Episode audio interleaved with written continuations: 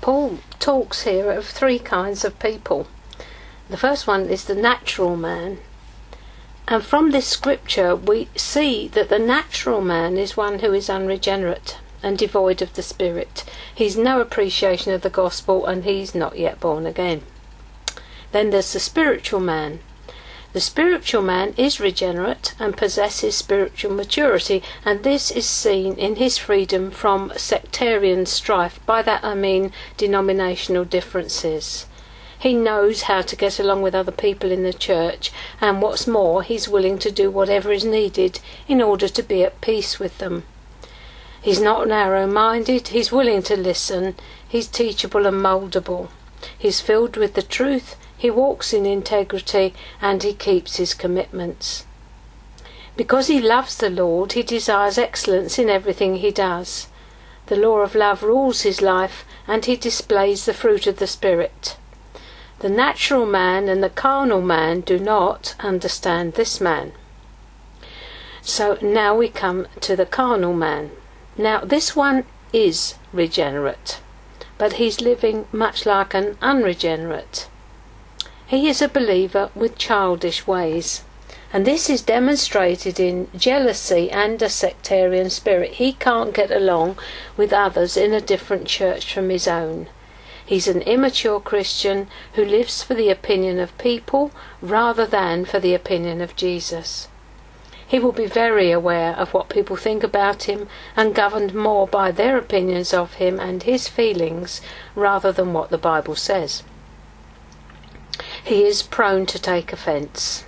He displays fits of jealousy, envy, and anger, and frequently, and not uh, unoccasionally, starts or participates in dissension and division.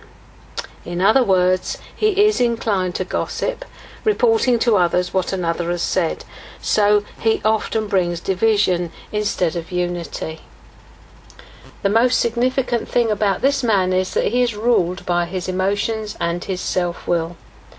It's difficult to get him to pray about anything as he thinks he can take care of everything but major issues by himself. He might just involve God in these.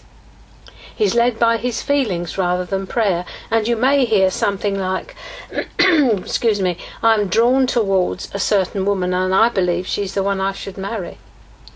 In reality, he's being emotionally and physically attracted to this lady, and it has nothing to do with the will of God at all, because he wouldn't seek the Lord for his opinion for fear it differed from what he wanted. There's a lot of believers like this. When you ask them to pray, they won't pray because they've got this deep seated suspicion that what they want to do doesn't actually line up with what God wants, and so they won't go to Him. Hebrews 5:11 here to 6:3. We have much to say about this, but it's hard to explain because you are slow to learn. In fact, though by this time you ought to be teachers, you need someone to teach you the elementary truths of God's Word all over again. You need milk, not solid food. Anyone who lives on milk still being an infant, is not acquainted with the teaching about righteousness. But solid food is for the mature, who by constant use have trained themselves to distinguish good from evil.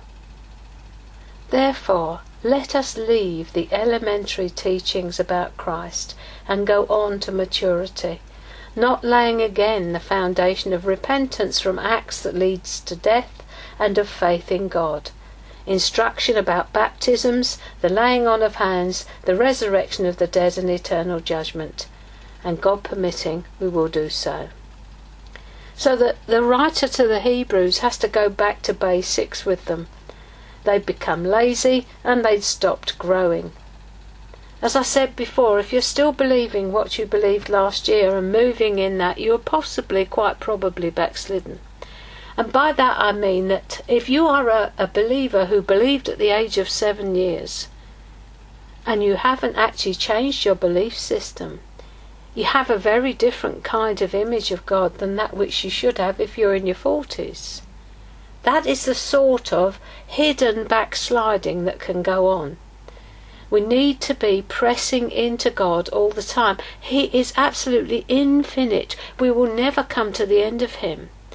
So if we've got Him locked into little Jesus meek and mild in a manger, I think we need something to change in our mindset because He's coming back as the King of Kings and the Lord of Lords and wearing a robe dipped in blood. Somewhere there's got to be a transition in our thinking. In the spiritual life, we must always be growing. Stagnation, stopping, means death. If we cut the life source, our blood, off to a part of our body, first of all it'll go numb and you won't feel it, and then eventually it will actually blacken and drop off. So stopping means death for us spiritually. We either go forward or we start sliding back. And these people that Paul, uh, or whoever the writers of the Hebrews was, couldn't understand and couldn't take strong teaching because they were still babies. Talk to them about the crucified life, sacrifice, obedience, taking responsibility for their own actions, being delivered from blaming others for their problems, forgiving others and blessing their enemies. Too hard? Give me milk. They did not know who they were in Christ or how much they were loved. Solid food is for those who have trained their senses to discern. Training our senses includes training ourselves not to be led by our emotions. These people here couldn't get past the foundational things. Foundations are meant to be built on. Repentance is still an issue for some people, changing their mind, changing their mind. Forgiveness is still an issue for some. Offence is, is yet another issue. And abandoning good works is yet another issue for other believers. That which seems good in the eyes of man is not good in the eyes of God. God has prepared good works in advance for us to do. Carnal believers cater to their feelings. They base their decisions on what feels good and what they think is good. So let's look now at some specific emotions. Emotions that cause trouble. Anger is one. No one enjoys being around someone who is prickly and quick tempered. We should not have to walk around each other on eggshells for fear of another's outbursts. So we need to be very careful about allowing the emotion of anger to control us or others. Anger won't disappear from our lives. We must learn how to manage it. If you're anything like me, it appears from nowhere and disappears just as quickly, but I'm learning to catch it before it rises up. I'm exerting control over my soul and starving it in that area. I have to speak firmly to myself to get control before I speak. And a very good rule of life is never to speak unless you speak from a place of peace.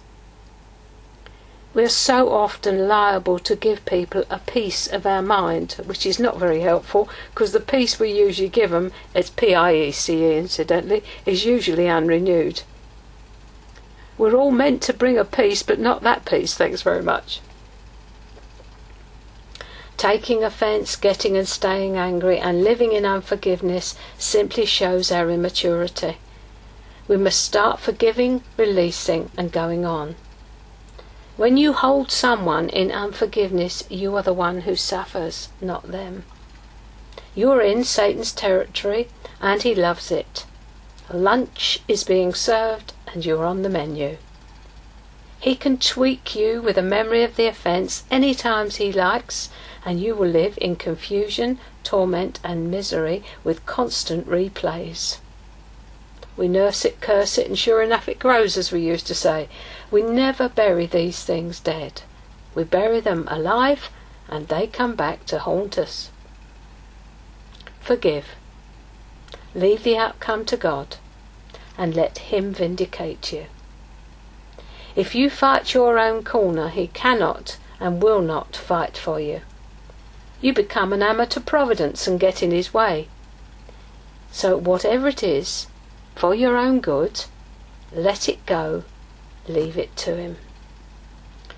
This isn't my idea actually. Uh, look at the scripture, Colossians 3:13 and this is in the King James version. Sometimes there's nothing other than King Jimmy will do it. Forbearing one another and forgiving one another, if any man have a quarrel against any, even as Christ forgave you, so also do ye. The reason is, beloved, we cannot stay angry, offended, bitter, resentful, or unforgiving. I beg your pardon.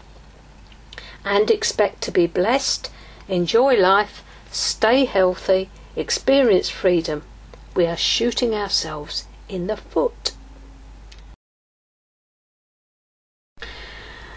In fact, all these negative emotions have an effect on our physical, emotional, and spiritual welfare. This is one of the spiritual rules that as a man thinks in his heart, so is he. Negative emotions inside you, festering and, and going round and round in your system, will eventually have a physical effect. They will show on your physical body by sickness, illness, and dis-ease. So you remember when we studied the rule of life, the rule by which we live, we each asked the Lord what He wanted us to be living by right now. What rule was it? How many of you remember the rule that it was? Mine um, uh, currently is, is always everything for an audience of one. If I please Him, whether other people are pleased or not really is immaterial. I love them. I work to excellence. I seek to please Him and live in His smile. So that's my rule of life.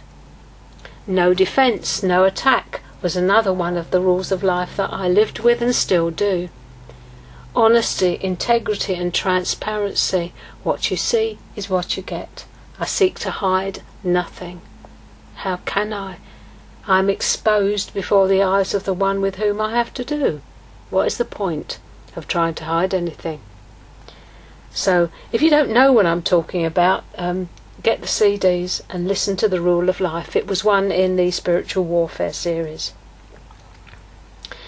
We should be known for our uprightness, our honesty, and our integrity, our peace, not our passivity, and our attitude towards life and others, which should be loving and forbearing.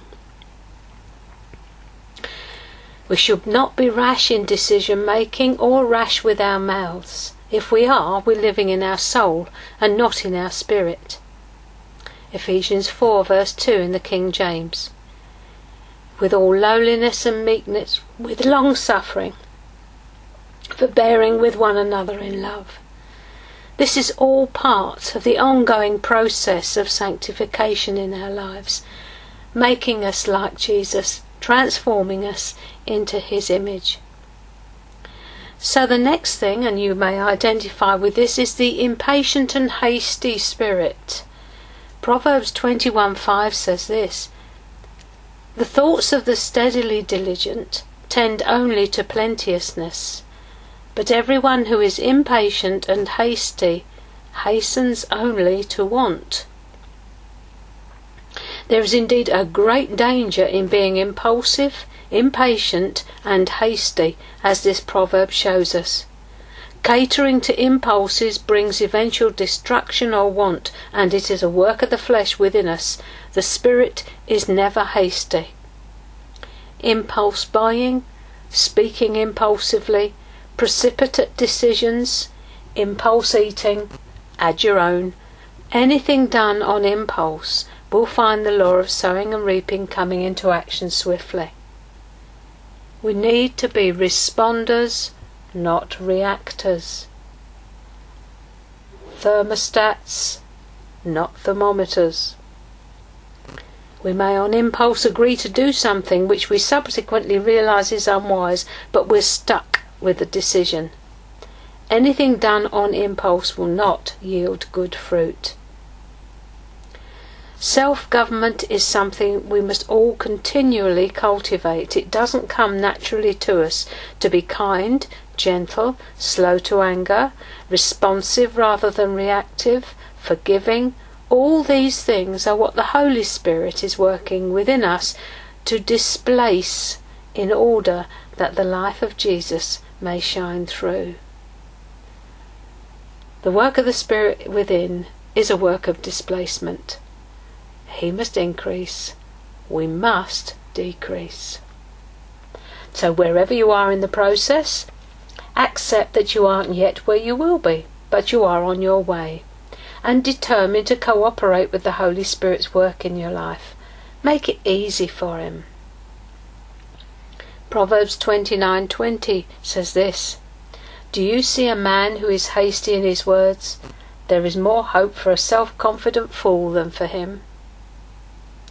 A man who is hasty speaks out of his emotion and lacks wisdom. Two ears, one mouth. Listen twice as much as we speak. Always a good rule of life. Again, using the story of the prodigal son, his father welcomed him back, but the fact was he had wasted his inheritance. And the hasty and impatient person will always lose out in the end. He squandered it, didn't he? Father was always willing to take him back, but he squandered his inheritance. Self pity, ah. The next emotion is self pity.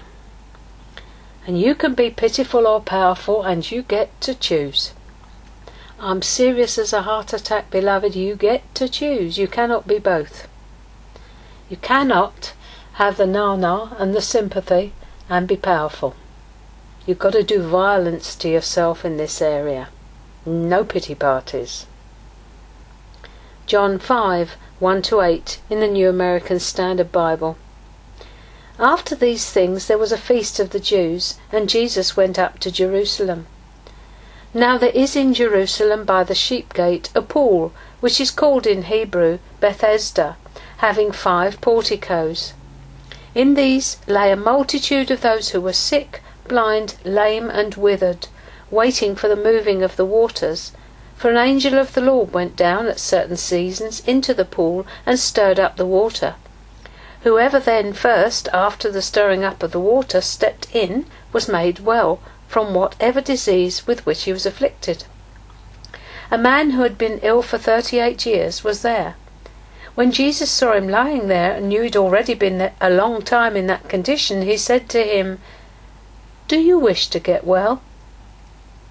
The sick man answered him, Sir, I have no man to put me into the pool when the water is stirred up, but while I am coming, another steps down before me. Jesus said to him, Pick up your pallet and walk.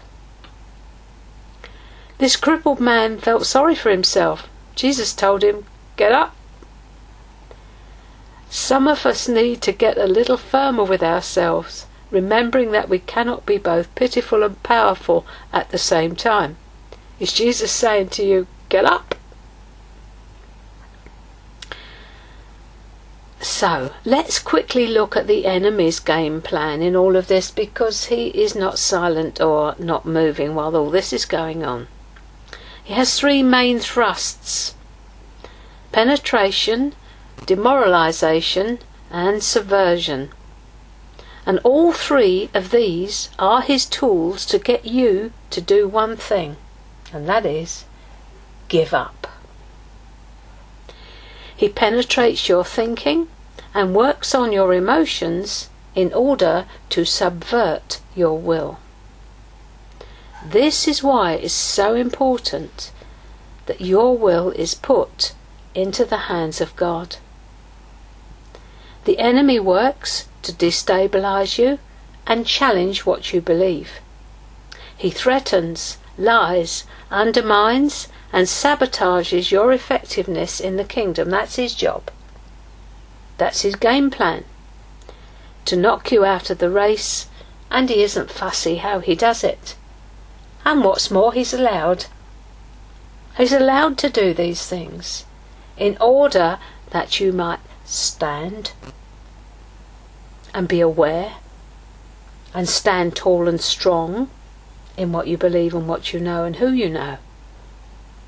But once he's got you agreeing with him, he's using your mind now, he moves in to subvert your will into agreement with his. And once you do that, you are effectively sidelined and out of the race. All this takes place in that little powerhouse called your mind, which is part of your soul. Unless we can effectively combat the lures of the enemy, we will be penetrated by his negativity and distortion of the truth. Then we are so undermined, depressed, discouraged, and finally so demoralized we give up. When something happens to us involving others which makes people give up on God, I question whether that person ever had a deep relationship with the Lord in the first place. We should not be so easily captivated by the enemy's lies. If we are building on a firm foundation, it shouldn't happen, beloved. If we truly have a relationship with Jesus, it is to Him we will fly. Never, ever, ever let what happens between you and other people push you away from your source, which is God. Never let the fall of a leader you have respected push you away from God. Do not measure God by man's performance.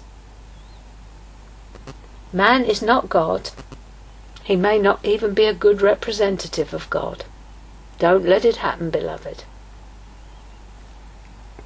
I know a number of people who are now not walking closely with the Lord because something happened in their church that disillusioned them and they turned away. Straight into the arms of the enemy. Derailed, sidelined, and out of the race. Their focus was wrong, their eyes were on the church and the leadership, and when that fell apart and splintered, they lost their faith. They had it in the wrong place. So, taking captive those wayward thoughts is a matter of life or death for us. We have to be renewed in the spirit of our minds. We have to see things from God's perspective. And Romans 12 1 and 2, familiar scripture puts it so plainly. Therefore, I urge you, brothers, in view of God's mercy, to offer your bodies as living sacrifices, holy and pleasing to God. This is your spiritual act of worship. Do not conform any longer to the pattern of this world, but be transformed by the renewing of your mind. Then you will be able to test and approve what God's will is His good, pleasing, and perfect will.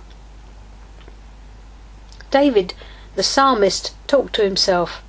He reminded himself of past victories, of God's faithfulness, and he meditated on God's word until he rose up in faith and determination. Here was a man pursued by someone who sought to kill him out of jealous rage, but he never turned away from God, only towards him. And you can see this in Psalm 40, 1 to 3, Psalm 42, 5 to 8, Psalm 143, 3 to 7, and verse 10. Elijah, after his confrontation with the prophets of Baal, is tired and emotionally, physically, and spiritually drained. He goes into a fit of depression. Jezebel's letter has penetrated his defences. 1 Kings 19 1 to 3 in the NIV. Now Ahab told Jezebel everything Elijah had done, and how he killed all the prophets with the sword. So Jezebel sent a messenger to Elijah to say, May the gods deal with me, be it ever so severely, if by this time tomorrow I do not make your life like one of them. Elijah was afraid and ran for his life. Here is God's man of power for the hour running for his life. An example of penetration. 1 Kings 19, verse 4 in the New American Standard Bible. Elijah now, but he himself went a day's journey into the wilderness, and came and sat down under a juniper tree, and he requested for himself that he might die, and said, It is enough.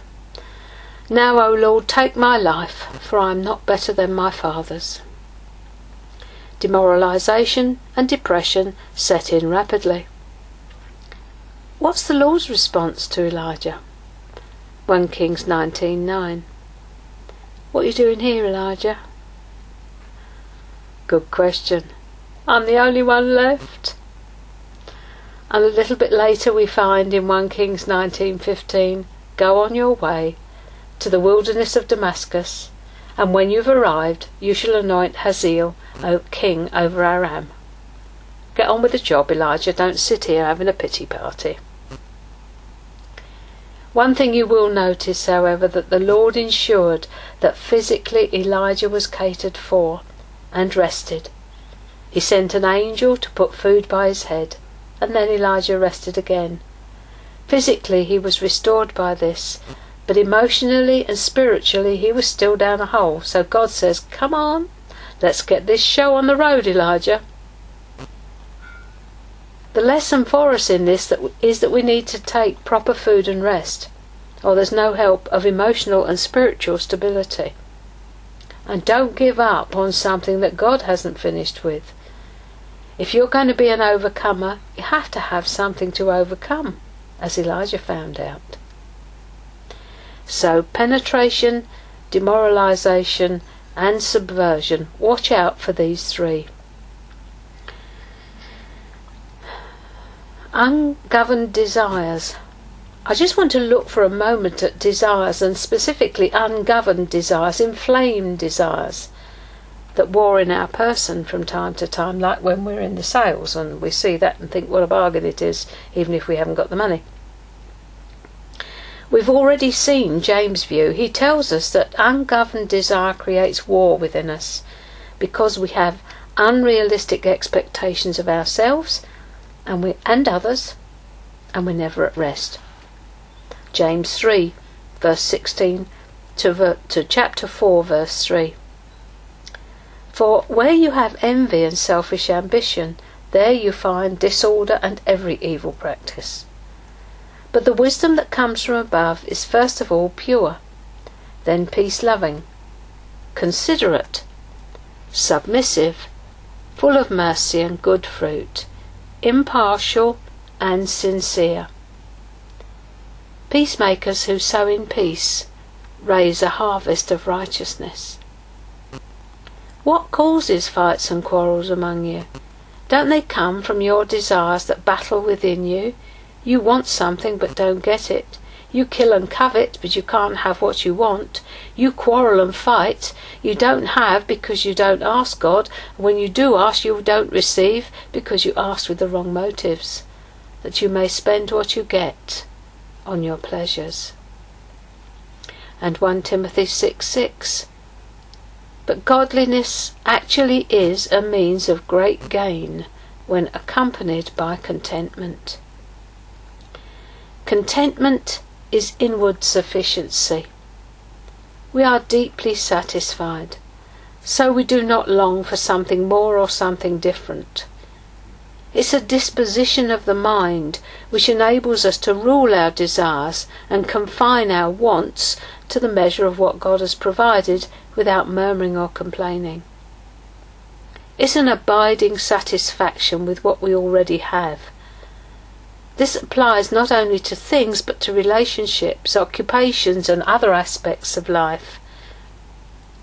Discontent, on the other hand, is a restless desire for something other than that which we currently have. I'm not speaking here of a divine dissatisfaction with where we are in our Christian walk. That's healthy to provoke us to pressing on. What I mean here is a low grade desire to possess something that belongs to someone else, a coveting. It's one of the giants we must face as we come into our promised land, the land of our inheritance. The word in Greek is pleonexia, meaning to covet, desire, want, crave, yearn, hanker after, and it is always used in a negative sense. It's spelt P L E O N E X I A, pleonexia. Put simply, it's the desire to have more, receive more, want more, often with reference to power as well as property. Can mean a desire to outdo others, to be superior, to take precedence or excel at the expense of another. Another interpretation or way of looking at it is it's a sense of taking advantage of others, violating others, or greedily desiring things and asserting oneself. Not a pretty word. When we are discontent, we are disgruntled, restless, and unhappy, and we tend to cling to what we have. In 1 Corinthians 5:10 Paul talks about those who won't inherit the kingdom. This is not to do with salvation. This is inheritance of the kingdom. And he puts covetousness in the same category with immorality. Verse 10 I did not at all mean with the immoral people of this world, or with the covetous and swindlers, or with idolaters, then you would have to go out of the world. And in 1 Corinthians 6:10, nor thieves, nor covetous, nor drunkards, nor revilers, nor swindlers will inherit the kingdom of God. We need to see where the source of our restlessness to have more lies so we can be alert to the dangers all around us. One significant source of the pervading discontent in society is the media. We're pressured to be dissatisfied with who we are and what we have by the advertising of how we should look and what we should wear and which car we should drive. Advertising intentionally flames inflames our desires. Everything is designed to make us discontent. All three of Jesus' temptations were designed to waken a desire for what was being offered. If you're the Son of God, it's quite interesting to note that while he resisted the temptation to turn stones into bread for himself, he later used his miraculous power to feed the 5,000.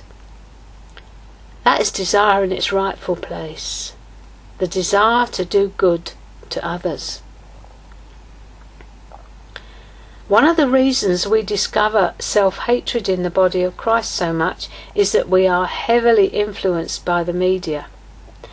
And at back of the media is Satan, your arch enemy, who seeks to kill, to steal, and destroy everything you are and have. So if you have a problem today with not liking yourself very much, just trace it back to why. You might find that it is because you are surrounded with advertising that tells you to be acceptable you have to look like this, obtain that, or drive the other. It's a matter about which you need to make confession. Come into agreement with God, who says you you are, and listen to no longer. Sorry, I'll say that again. Come into agreement with who God says you are, and listen no longer to the devil's lies about you, or believe them. It's worth taking a look at. It's like surround sound, it's all around us, pervading the very atmosphere. And it leads to us being dissatisfied with who we are, where we are, how we look. Little realizing that we are being penetrated, demoralized, and on our way to having our wills subverted to do the work of the enemy. And this is not so difficult for him as you might think. Paul's letter to Timothy, 2 Timothy 2 24 to 26, says this. The Lord's bondservant must not be quarrelsome, but be kind to all, able to teach, patient when wronged, with gentleness correcting those who are in opposition, if perhaps God may grant them repentance leading to the knowledge of truth, and they may come to their senses and escape from the snare of the devil, having been held captive by him to do his will. So the role, one of the roles of leadership, is to point out to you where you are being taken captive by the devil to do his will. That is total subversion, beloved, where he has got you doing his dirty work for him. Satan seeks by any means to capture you in order that you might do his will.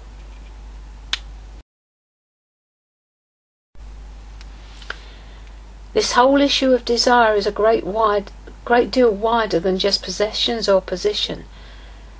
It encompasses the desire for acceptance and approval, which leads to fear of man and acute people pleasing. It might even be an inflamed desire for a religious experience, wanting the Lord to meet us in a particular way instead of the way in which He is determined or a desire for your spouse to love you in the way you desire to be loved. His or her failure to do so being interpreted as a lack of love. It goes on and on. Even dare I say, those speaking spirit, uh, seeking spiritual perfection within themselves, they'll find that a painful and futile search. Discontented people with inflamed desires find themselves in a continual search for the perfect church with the perfect group of people attending it. They mistakenly believe that finding such perfection is all they need to be content. The problem is not the imperfection of their surroundings. Problem is their own discontent. What happens is that we cannot be happy until we have attained our desire. And until this is fulfilled, we're postponing our joy and our contentment. I'll be happy when this happens. You'll be happy when I shut up, as Graham Cooke would say. Nothing can be crueler than living with unfulfilled expectations that we assume came from God. It is so serious. Sometimes the things that we have expectations for and believe that God gave us were not birthed in Him at all. I once read that a counselling centre said that many of their clients were trapped in false prophetic words that had created totally unfulfilled expectations. What's the sum of this? It's seeking to go our own way rather than allowing God to lead and guide us. Simple as that. Godliness with contentment is great gain surely. When our desires are, are His desires, we have the mind of Christ. When our will is tuned to His will and wishes, we have owned Him as our Lord. When our heart and emotions are ruled, governed, and determined by His heart and emotions, the result is uncorrupted love, which results in contentment. Ephesians 6:23 Peace to the brothers and love with faith from God the Father and the Lord Jesus Christ. A benediction. Peace to the brothers and love with faith from God the Father and the Lord Jesus Christ. So we come to two words consecration and dedication. For those of you who still practice tithing, your tithe is set apart for God. It's dedicated monies. You don't touch it. It belongs to God. The principle is the same with our hearts. Once we decide on dedication and consecration of our heart to Him, it belongs to Him. God has a good plan for our lives. He loves us with an absolutely outrageous love. But if we don't believe this, we won't enjoy it, we won't receive it, and we will balk at the words consecration and dedication. Or if we do actually get so far as to consecrate or dedicate ourselves, it will be through gritted teeth and somewhat of a martyr complex, because we feel we're in some way being forced into this against our better judgment, and we will probably end up bitter and resentful, rather like the elder brother in the story of the prodigal son. We will not understand grace and will resent those who live in the love, grace, and forgiveness of God because they seem to get away with everything. And we just do not understand the outrageous goodness and love of the Father. What I just said is a description of someone with a poverty spirit. Poverty is not just about money, beloved. Children who are loved powerfully never worry. They have a glorious complacency. Father is in control. And they are preoccupied with Jesus. There was no resistance in Jesus, so the Holy Spirit was able to come to him as a dove. When he comes to us, the greater the resistance in us, the more we are likely to experience the Holy Spirit's working in us as fire and something which causes us continuous conflict. Conflict should not be a way of life, though there will likely be short skirmishes as your will is put under the benevolent control of the Holy Spirit. Our problem always is we've no idea of the Father's outrageous love towards us. If the Lord wills in the new year, we will be exploring the magnitude of His love towards us, and with open hearts will be able to receive it. God is a giver, not a withholder. And I want to reach the place where I live with such a brilliant idea of God that I'm actually able to portray it to those around me. A perfect heart towards God, then, is a surrendered heart one that has laid down its own wishes and desires and has given its desires to God for Him to work out what He knows best. The will is given into His hands, the desires are given into His hands, and we simply wait to see how He works things out. A surrendered will knows that God loves us and He has nothing but good intentions towards us. Whilst your will is not surrendered, you'll be constantly in conflict with what the Holy Spirit desires to do in your life, because there are always two wills at work, and yours wants to be in control. Philippians 2:13 tells us, "For it is God who is all the while effectually at work in you, energizing and creating in you the power and desire both to will and to work for his good pleasure and satisfaction and delight. So if you are exerting or exercising your will contrary to the will of God in your life, you will experience constant conflict and very little victorious living. Stubbornness is not a fruit of the Spirit. When we consecrate or dedicate something to God, we set it aside for His use.